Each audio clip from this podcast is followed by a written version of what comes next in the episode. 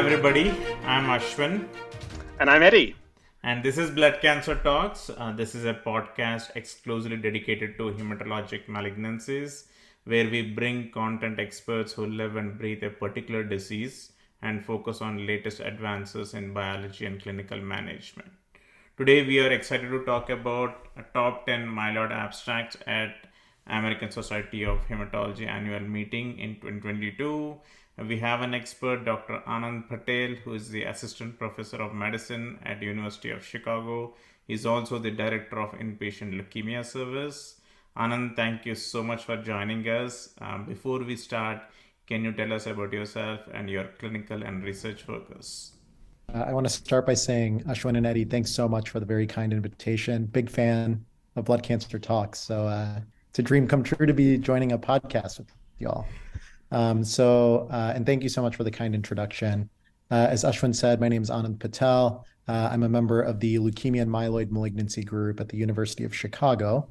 Um, I'm a clinical investigator uh, focused on uh, myeloid malignancies and acute leukemias, um, uh, and really design and the running of, of early phase trials looking at the use of novel therapeutics. and I have a particular interest in, in high risk myeloid malignancies and that kind of spans the breadth of advanced MPNs, MDS, and acute myeloid leukemia. Thank you, Anand, and thank you so much for you know being a, a listener to our podcast.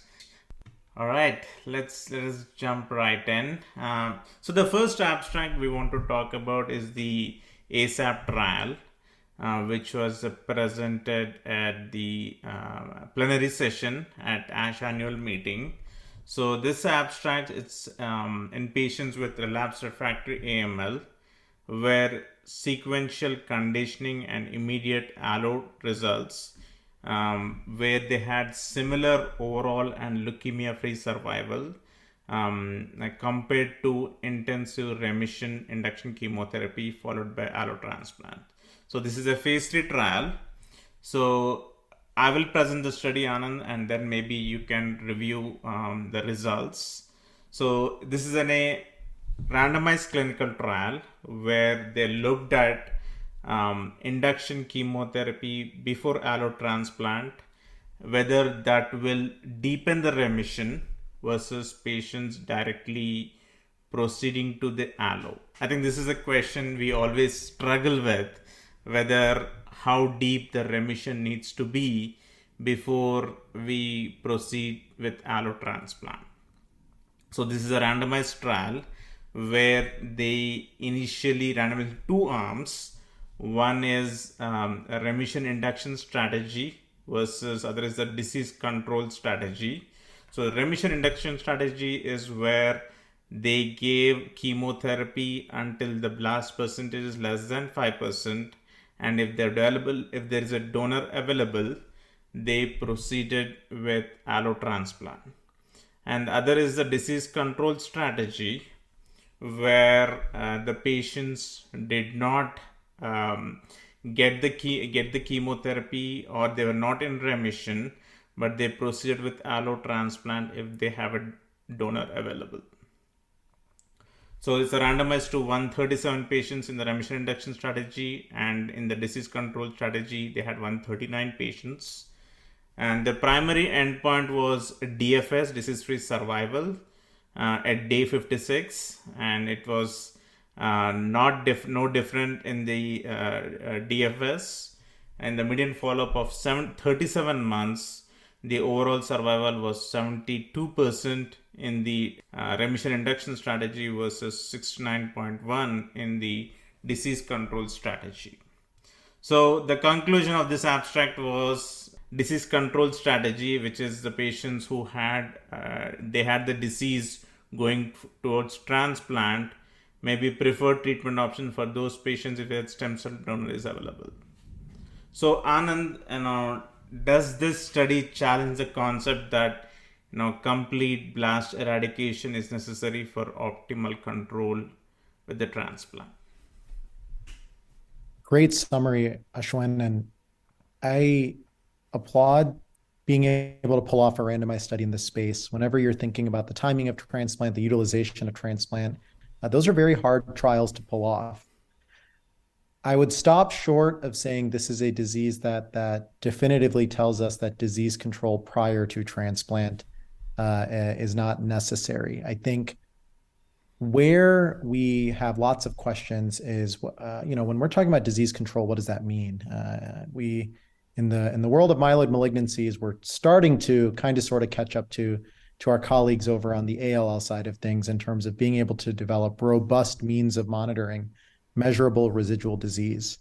Uh, and at least kind of in, in using that paradigm, we know that MRD negativity prior to transplant uh, tends to associate with improved outcomes post transplant. So the things that stand out to me about this study is in the in the remission induction strategy arm. Uh, you know those those patients are treated as a whole and their outcomes are looked at as a whole because that's where the randomization happened.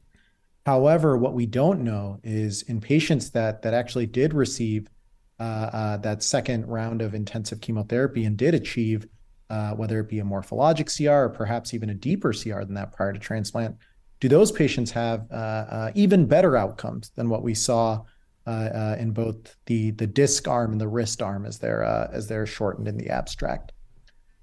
The second question I ask myself is are, you know, in the era of current myeloid therapies, uh, so kind of thinking about 2017 and onwards, at least when we think about several uh, uh, FDA approved medications in the United States, do we have better means of achieving a, a remission with use of second line therapies, third line therapies, et cetera, that aren't necessarily uh, intensive induction chemotherapy like uh, approaches? Uh, for example, you know, should we be thinking about the use of hypomethylating agent plus venetoclax as a second line strategy with response rates of around 30 to 40%, depending on the, the retrospective studies that you look at, uh, uh, and outcomes being uh, favorable in those that ultimately uh, achieve a CR and go on to receive a transplant. Uh, we now have our targeted drugs. you know, there's even different combinations that are being tested by way of targeted drug plus venetoclax. Uh, so so those are the those are the caveats that I think uh, make me still kind of think of and and kind of uh, I'll admit up front my bias is the better disease is controlled going into transplant, uh, the better the outcomes will be long term. Uh, and I think there's there there isn't enough in this study for me to to move away from that bias. is is how I would put it. Yeah. Excellent points, Anand. I think one thing which you eloquently highlighted as well is the uh, is the regimens they use in the reinduction, um, especially if the patient still had persistent blasts. You know, they use the same HiDAC plus anthracycline, perhaps changing something like flag-based regimens, which is u- using fludarabine, Ara-C, and GCSF. Um, regimens might perhaps change um, the way we think about it. And, and once again, another point you mentioned is our transplanters will feel more comfortable um, if we get the patient to MRD clearance uh, prior to transplant to have a better outcome post transplant. This is an excellent study. Um, it's a, it's a, I think, like you said, we'll upload the authors for doing a randomized study uh, to answer this question. Yeah, the, the, the one thing I'll, oh, sorry, go ahead, Eddie.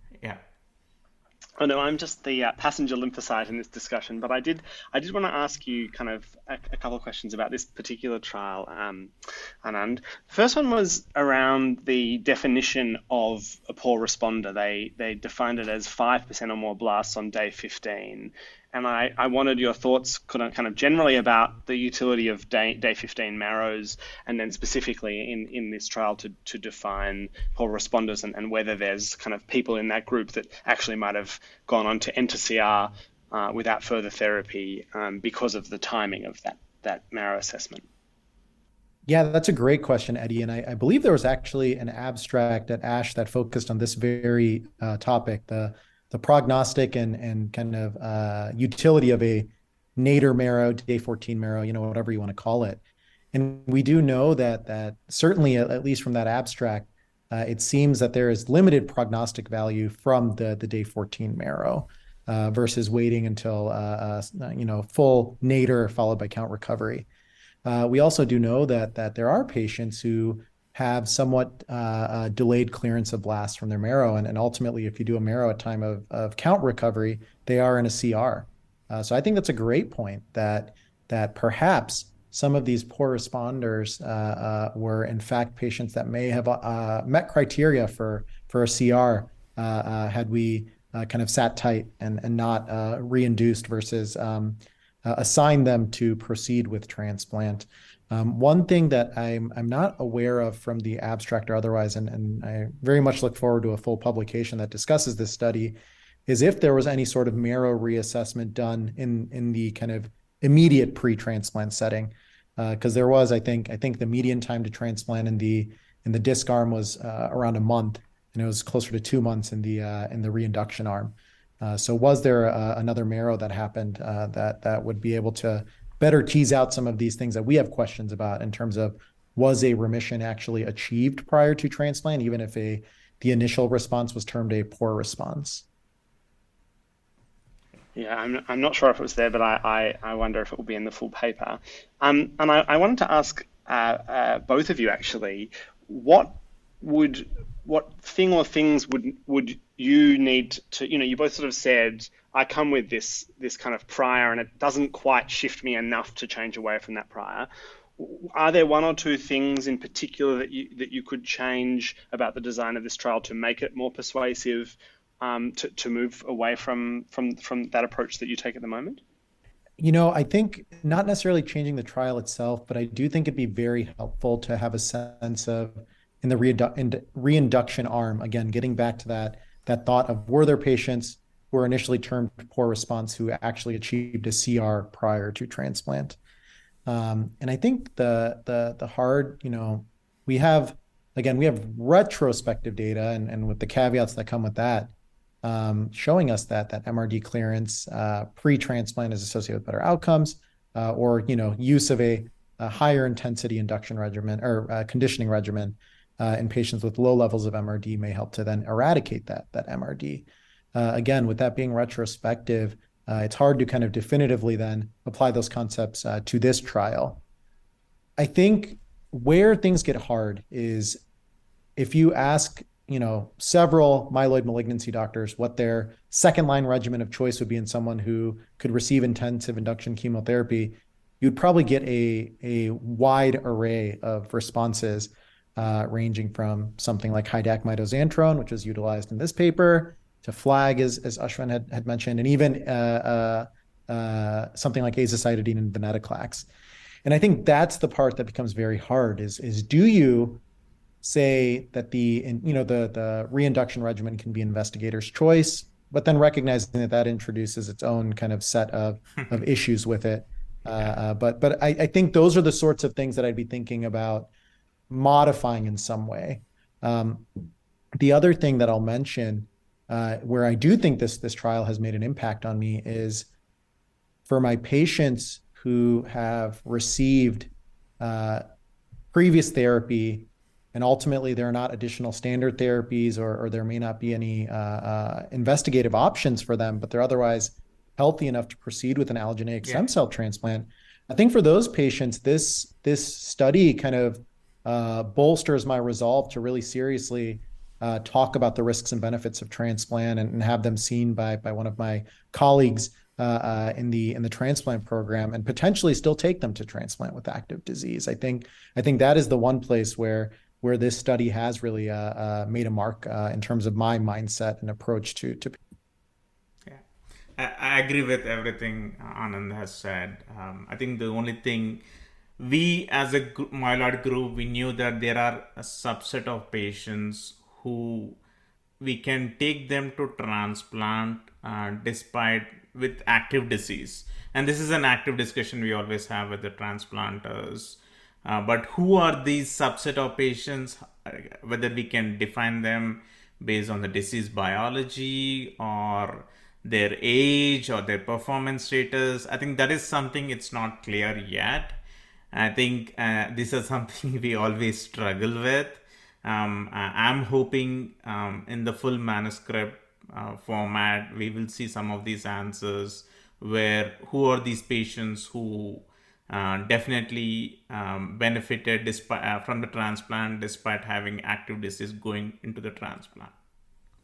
moving on to the next next abstract, uh, which is the more controversial abstract, which is a topic of hot debate uh, over Twitter, is the uh, phase three Dauno double trial, a single versus double induction with seven plus three containing 60 versus 90 daunorubicin for newly diagnosed AML. This is a, um, a randomized trial. So, just as a background, back in 2009, um, the, the ECOG presented the Dauno 90 versus 45, which showed a superiority of 90 over 45 in younger patients aged less than 60. And there was also benefit between 60 to 65 as well. Uh, from the uh, from the European uh, study. But there was a controversy about whether 60 is equal to 90 or not. So this study set out to answer that question, but I think the authors at the same time wanted to answer one more question, which is whether single induction is equivalent to the double induction. In United States, we do not use the double induction strategy. We use only single induction strategy. And if they respond by day 14, which is which is once again a controversial question, as Anand pointed out, then we wait for the count recovery and we repeat the marrow around day 28 and day 30. If they are in remission, then we proceed with consolidation.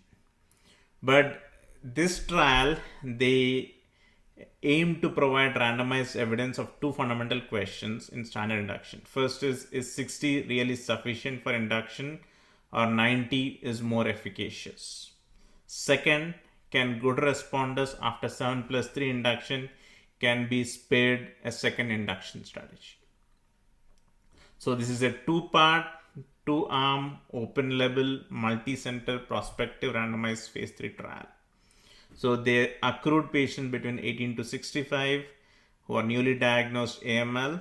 They received their first cycle of intensive therapy with 7 plus 3 uh, with a stratified with 60 versus 90. And then the response, response assessment was made on day 15. If the patient has a blast percentage less than 5%, which we define it as a good response, this is the first randomization step where good responders were randomized to receive a second intensive therapy, which they called arm D, versus no second intensive therapy. That they call it as arm S. Then, in, if the patient gets 60, um, then they gave 60 milligrams of second cycle of induction these are all good responders. But if the patient got down on 90 with the first cycle, with the second cycle, they gave only 45. And the primary endpoint of the second randomization was CR and CR rate after completion of the second cycle of induction. So the median age was 52 uh, in this entire study of 864 patients and 88% were de novo AML. And there was a good distribution between favorable, intermediate, and adverse risk. About 34% were favorable, 46% intermediate, and 17% were adverse risk. Interestingly, in a pre planned interim analysis, after the first randomization, this is 90 versus 60, the first randomization, of 218 patients revealed that there's no statistical difference between the both the arms so they stopped that randomization. Then they directly went with the second randomization and all the patients got 60 subsequently. So only the first 218 patients got 60 versus 90 given there was no difference they they went with rest of the patients with only 60 and trying to answer the second question they were sort of to answer whether second two cycles of induction is better than one cycle of induction. So Anand, I will let you answer the results. Do you think that this study answered the the question in the field whether 60 is better than 90. Uh, great summary for a very complex trial, Ashwin. Uh, uh, and and these the two by two randomizations are always something that I I right. struggle with in terms of kind of being able to wrap my head around. Um, and I, I, agree. I'm gonna I'm gonna uh, use your prompt and cheat and focus on 60 versus 90. Uh, again, recognizing that in the United States we we uh, very rarely, uh, if ever, do a double induction, uh, and typically move to consolidation if someone has uh, achieved a remission after the first cycle.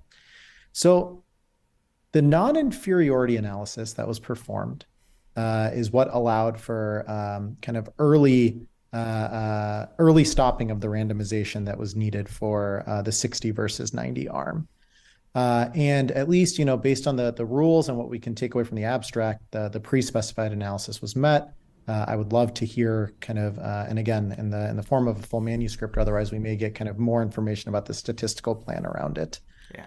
Um, that being said, I I think um, ultimately, when you look at the patients uh, and how they did long term, uh, you know, relapse free survival, uh, overall survival.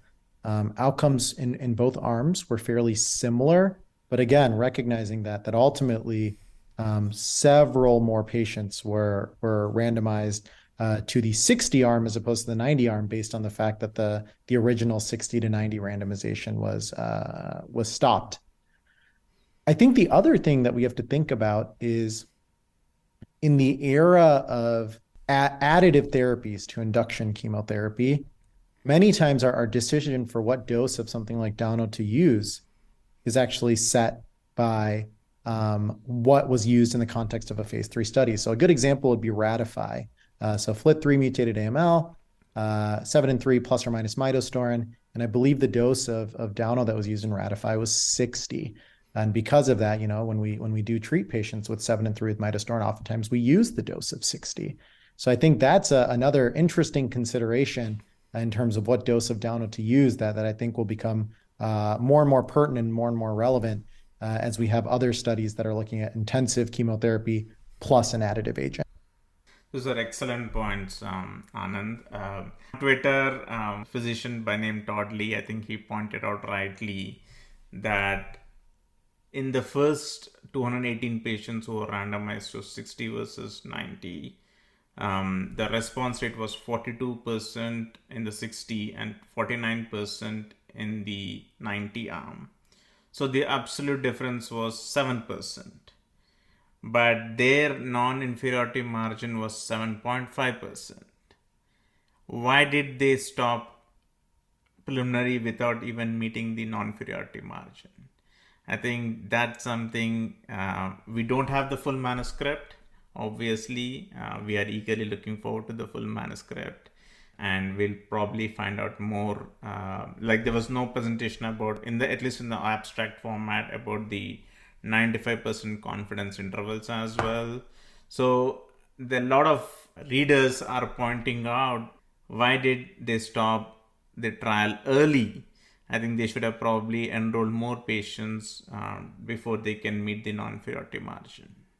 Yeah, uh, no, that, that those are all great points, Ashwin, and and to to do some cross uh, cross pollination and cross advertisement. Um, uh, there's a uh, another podcast led by uh, two of the leukemia pharmacists at the University of Michigan called the Wolverheme, uh, and they have an entire episode kind of dedicated to to really the ins and outs of this abstract, and they they bring up many of the the, the excellent points that you did in terms of uh, as a study can we what can we truly take away from this and does it definitively answer uh, the question of 90 versus 60 when it comes to Dauno Ruby do you think this study will answer the single versus double induction? Great question. Um, uh, again I, I think the hard part is whether you know being somewhere where where the equipoise really i think uh, is is not there in the United States for a for a double uh, induction. Kind of the as a field that that that, that decision has been made, so it it makes it uh, you know results would have to be quite um, quite impressive and and uh, quite definitive uh, to be able to kind of change a practice that that has already kind of been our standard of care.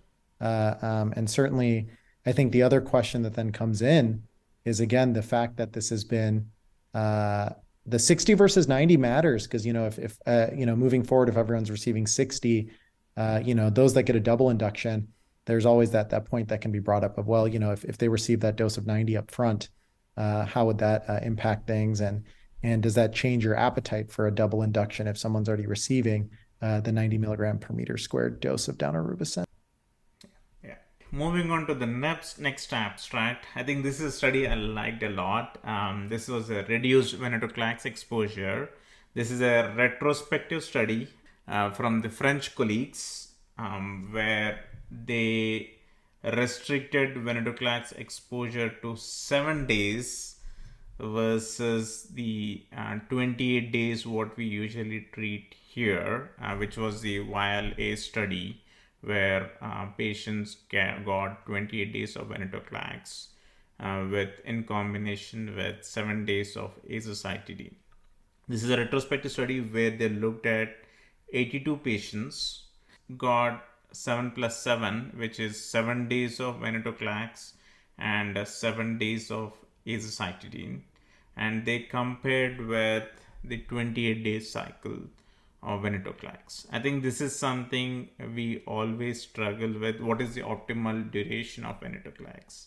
Because we know from clinical practice as well as a lot of studies being published which showed that not every every patient will tolerate 28 days of venetoclax. We always dose reduce to either 21 days, 14 days based on their tolerance as well as cytopenias. I think this study eloquently points out that probably we are over treating a lot of patients with 28 days of venetoclax and giving them maybe 7 days of venetoclax is equivalent to the 28 days uh, based on the results they presented. Curious to know your thoughts um, on the uh, overall response rate, which was very equivalent. Understandably, this is a retrospective study uh, we have to take with a grain of salt. Um, this is not a randomized study, this is a retrospective with a limited cohort of patients. But I think once again, raises a very important point is what is the optimal duration of venetoclax? Uh, and and I believe the the, the patients they looked at, uh, Ashwin, all 82 patients had received this so-called seven plus seven, uh, seven days of, of HMA uh, and seven days of venetoclax. I, you know, I think this is very encouraging. Uh, trying to better understand how can we get away with with less venetoclax exposure and are we potentially overtreating with venetoclax?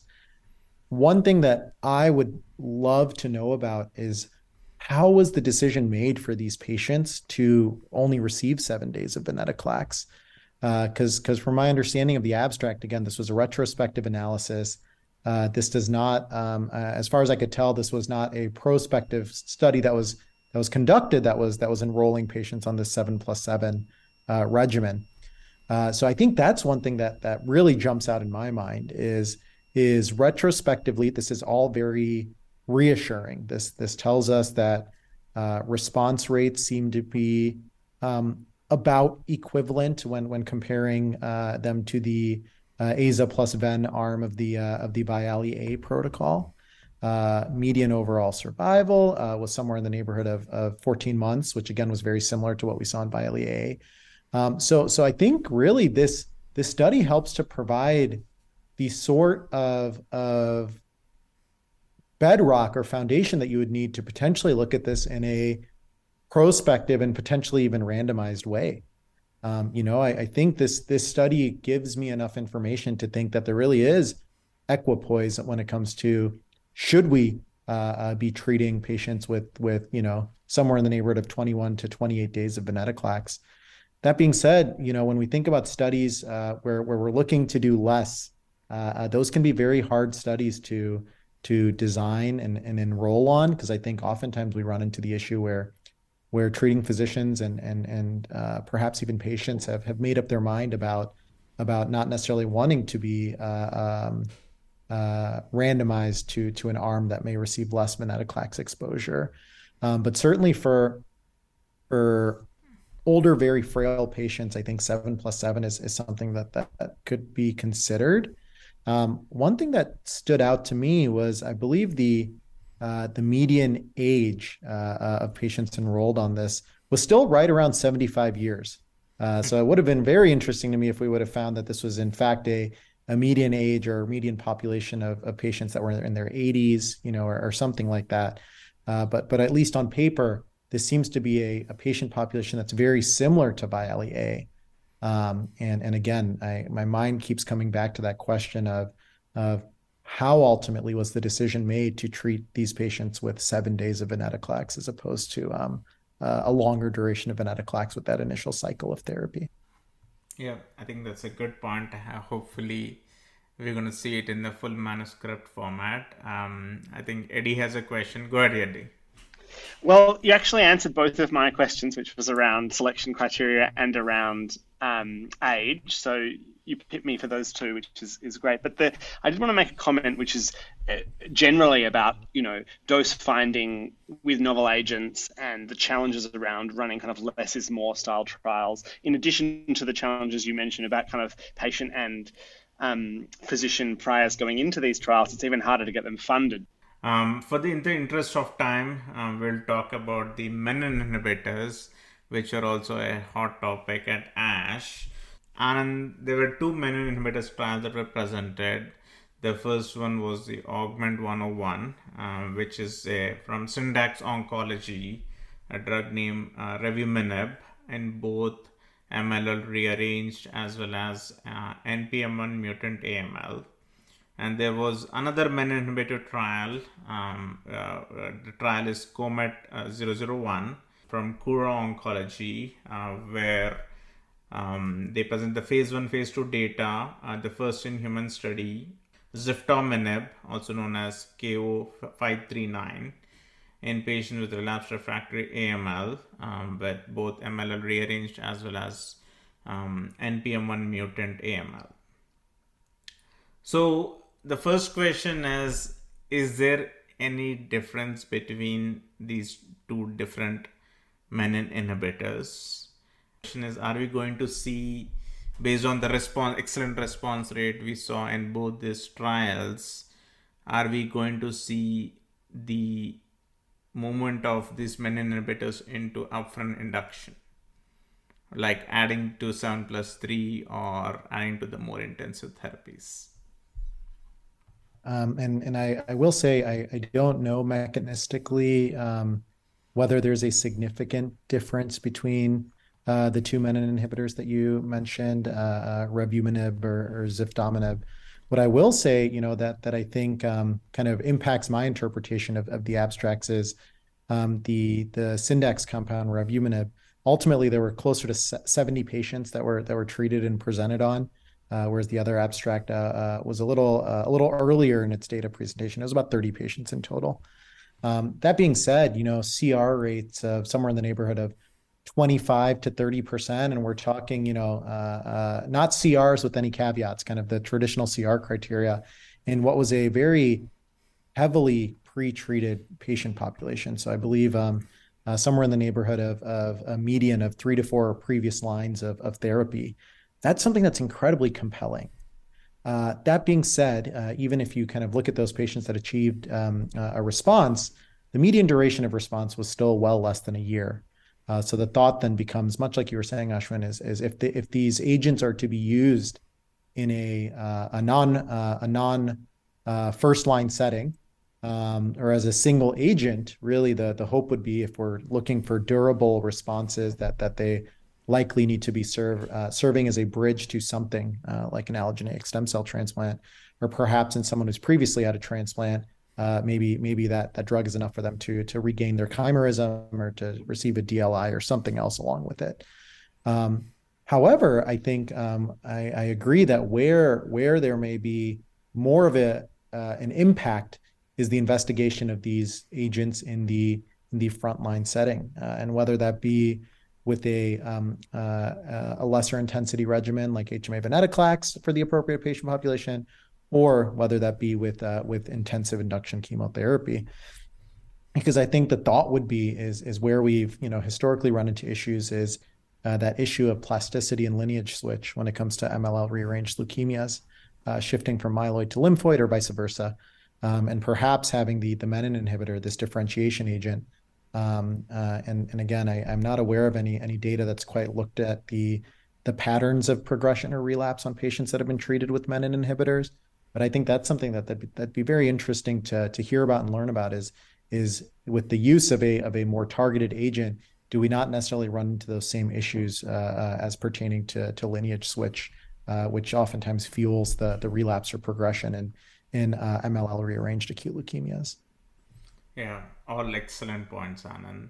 I think one other point, although you know, like you said eloquently, Augment 101 had 70 patients, whereas Comet had like 30 patients. So very limited numbers. Obviously, Augment had more. Um, but looking at the response rate of MLL rearranged versus NPM1 mutant, I've seen a pattern where in the Augment 101, which is the use of revumenib, um, they had more responses in MLL rearranged versus NPM1 mutant, whereas Comet 101, um, which also included both groups of patients, but they had a better responses with NPM1 mutants versus uh, MLL rearranged. Do you think that and going forward we're going to see a more differences um, in those specific subset of populations i know it's very hard to answer right now given it's a phase one phase two data uh, but i'm curious to know your thoughts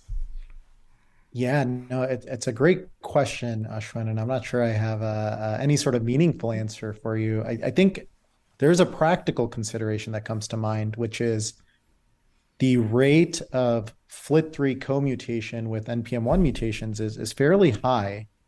Uh, and uh, I know that, um, you know, the, the rate of, of FLT3 mutations in conjunction with MLL rearrangements is, is not nearly as high. So I think from a practical consideration, we certainly may, may run into the, the question of, you know, when you have NPM1 and FLT3 co-mutated patients and you're thinking about frontline investigation, whether you're going to be looking at strategies that incorporate a FLT3 inhibitor versus a menin inhibitor. Whereas in, in someone with a with an MLL rearrangement but no FLT3 co-mutation, uh, with that being much less common, the the road ahead in terms of investigation is is perhaps a little a little uh, easier, a little more straightforward. Um, so that that's the one thing that comes to mind uh, when thinking about NPM1 mutated acute leukemias versus uh, MLL rearranged acute leukemias that that may impact how we investigate these therapies moving forward. Um, uh, particularly just using again the example of of the RATIFY trial. You know, so for intensive induction chemotherapy uh, in the United States, our current standard of care is seven and three with midostaurin. Uh, so if you have someone who's NPM1 and and FLT3 co-mutated, uh, frequently those patients are, are treated based on the presence of that FLT3 mutation. Now moving on to MDS world. So I think the one um, important uh, abstract was the IMerge phase 2 study, which is the imetelstat, which is a first in class telomerase inhibitor. Uh, it is a global phase 2, phase 3 study um, in low risk MDS who are refractory to ESAs, um, erythropoietic stimulating agents, where currently we do not have any standard of care. So this is a huge unmet area where they studied this particular medication, which is first in class, um, which is administered um, as a two hour infusion every eight, four weeks um, at the dose of 7.5 milligrams per kg. And the primary endpoint they looked at was the eight week transfusion independence rate, and the secondary endpoints were 24 week and as well as um, overall survival and progression free survival. They accrued a total of 57 patients. I know that we recently also had a press release of phase 3. Um, and uh, there's a lot of debate right now in the MDS field that this medication will be likely be approved. How do you see this medication in the clinical development as well as uh, whether uh, do you think that this medication will be FDA approved? Yeah, it, it's a great question, Ashwin. And and what I will, you know, what I'll say is it, it's very interesting because uh, has had a long road when it comes to to myeloid malignancy. So, you know, there was a New England Journal paper sometime in the mid 2010s uh, uh, that looked at its use um, in in uh, ET, uh, and I think we the the big concern at that time was uh, LFT elevations. Uh, which was seen almost uniformly in in patients that were treated. And I think over the last several years, you know, investigators have been able to to refine the dosing of imetelstat to really uh, um, reduce that that impact of, of potential adverse events while finding the populations that there's efficacy in. So in the current field, when we're thinking about lower risk MDS, particularly where anemia is the predominant cytopenia, we have our ESAs, uh, we have luspatercept for the very specific subset of ring sideroblasts, and and even within that, those with SF3B1 mutations tend to particularly benefit from luspatercept and then but but there's still a huge chunk of the pie you know when we're thinking about lower risk mds that that ultimately does not fall into that bucket and even there the the rate of transfusion independence was somewhere in the neighborhood of of you know 30 38% i believe in the in the phase 3 study so i you know being able to to move the the needle with the the phase 2 data that was presented uh, in terms of transfusion independence that was seen somewhere in the neighborhood of 30% of patients is is a, a, huge, huge thing. And again, uh, you know, not necessarily wanting to to commit to anything by press release alone, but but I think with the primary endpoint, which uh, again I believe was was transfusion independence, kind of as was was specified uh, in the phase three luspatercept study, um, I, I, do think that that that um, should hopefully, uh, you know, as we hear more about the the full phase three study, uh, that that we'd be looking at adding another another drug to the armamentarium. Um, there's also a phase three study of imetelstat going on in JAK inhibitor exposed myelofibrosis, and for that, actually, the primary endpoint is is overall survival, uh, which we very rarely see as a primary endpoint when it comes to to MPN specifically. But I do think imetelstat is a is a medication that that may become uh, kind of part of our our standard of care uh, repertoire uh, uh, not just in, in MDS, but perhaps even in, in, in myelofibrosis, depending on, on how that phase three study shakes out. The side effect profile and there was significant uh, neutropenia as well as thrombocytopenia reported both in the phase 2 as well as the phase 3 studies. I think especially that it would be important in this specific population where they are low risk mds and only uh, are transfusion dependent and uh, yes you are improving their anemia by with this medication but at the same time there is almost close to 50% grade 2 grade 3 neutropenia and thrombocytopenia. I think that is that would be very important uh, i think risk which i think the patients would um, we need to uh, educate the patients very well if this medication is going to be fda approved. Yeah i think that's an excellent point where where the the end goal obviously is not to trade one cytopenia for another. Right. And and certainly for these these patients with with otherwise relatively well preserved counts, uh, you know, then exposing them to the risks associated with with neutropenia or, or thrombocytopenia, and and I do think that's not you know just to to talk a little bit more about about the the phase three imetelstat study. Certainly, we know that the primary endpoint was transfusion independence. I think that's one of the studies where, as longer follow up happens, uh, being able to get a sense of where overall survival ends up is uh, is very important because uh, because we've certainly seen you know uh, whatever our efficacy marker is, um, uh, whether it be transfusion independence uh, or otherwise, may not all, always have a robust correlation with with overall survival. All right. Um moving on to the next abstract, um, we will switch gears in the interest of time and talk about myelofibrosis. Um, uh, Anand, we have a special interest in uh, both MPNs as well as MPNs progress to acute myeloid leukemia. We've seen a fourth JAK inhibitor uh, called momelotinib which was um, they presented the randomized data of momelotinib versus danazol in symptomatic anemic patients with myelofibrosis who were previously treated with JAK inhibitors. We also saw the uh, the final publication format just published three weeks ago in Lancet Journal. Can you talk a little bit about the mechanism of action of momelotinib and why it was specifically studied in this population and how it differs from other JAK inhibitors? Yeah. Um, so as as you said, Ashwin, we we now have uh, three FDA-approved uh, JAK inhibitors: ruxolitinib, fedratinib, and pacritinib, uh, with now phase three data uh, that's been uh, presented both in abstract form and, and now in a full manuscript form uh, for momelotinib. So momelotinib is a JAK inhibitor, so it acts on JAK1 and JAK2. Uh, it also is an inhibitor of ACVR, uh, which is implicated in production of hepcidin. Uh, we do know that hepcidin is implicated in the anemia that we see with myelofibrosis. And, and with inhibition of ACVR and subsequent uh, um, reduction in hepcidin levels, uh, we restore some degree of normal iron homeostasis, uh, which can then lead to potential improvement in anemia. So, with that in mind, the phase three study that was developed for momelotinib uh, really focused on this specific question of myelofibrosis, previous JAK inhibitor, and hemoglobin less than 10, along with splenomegaly.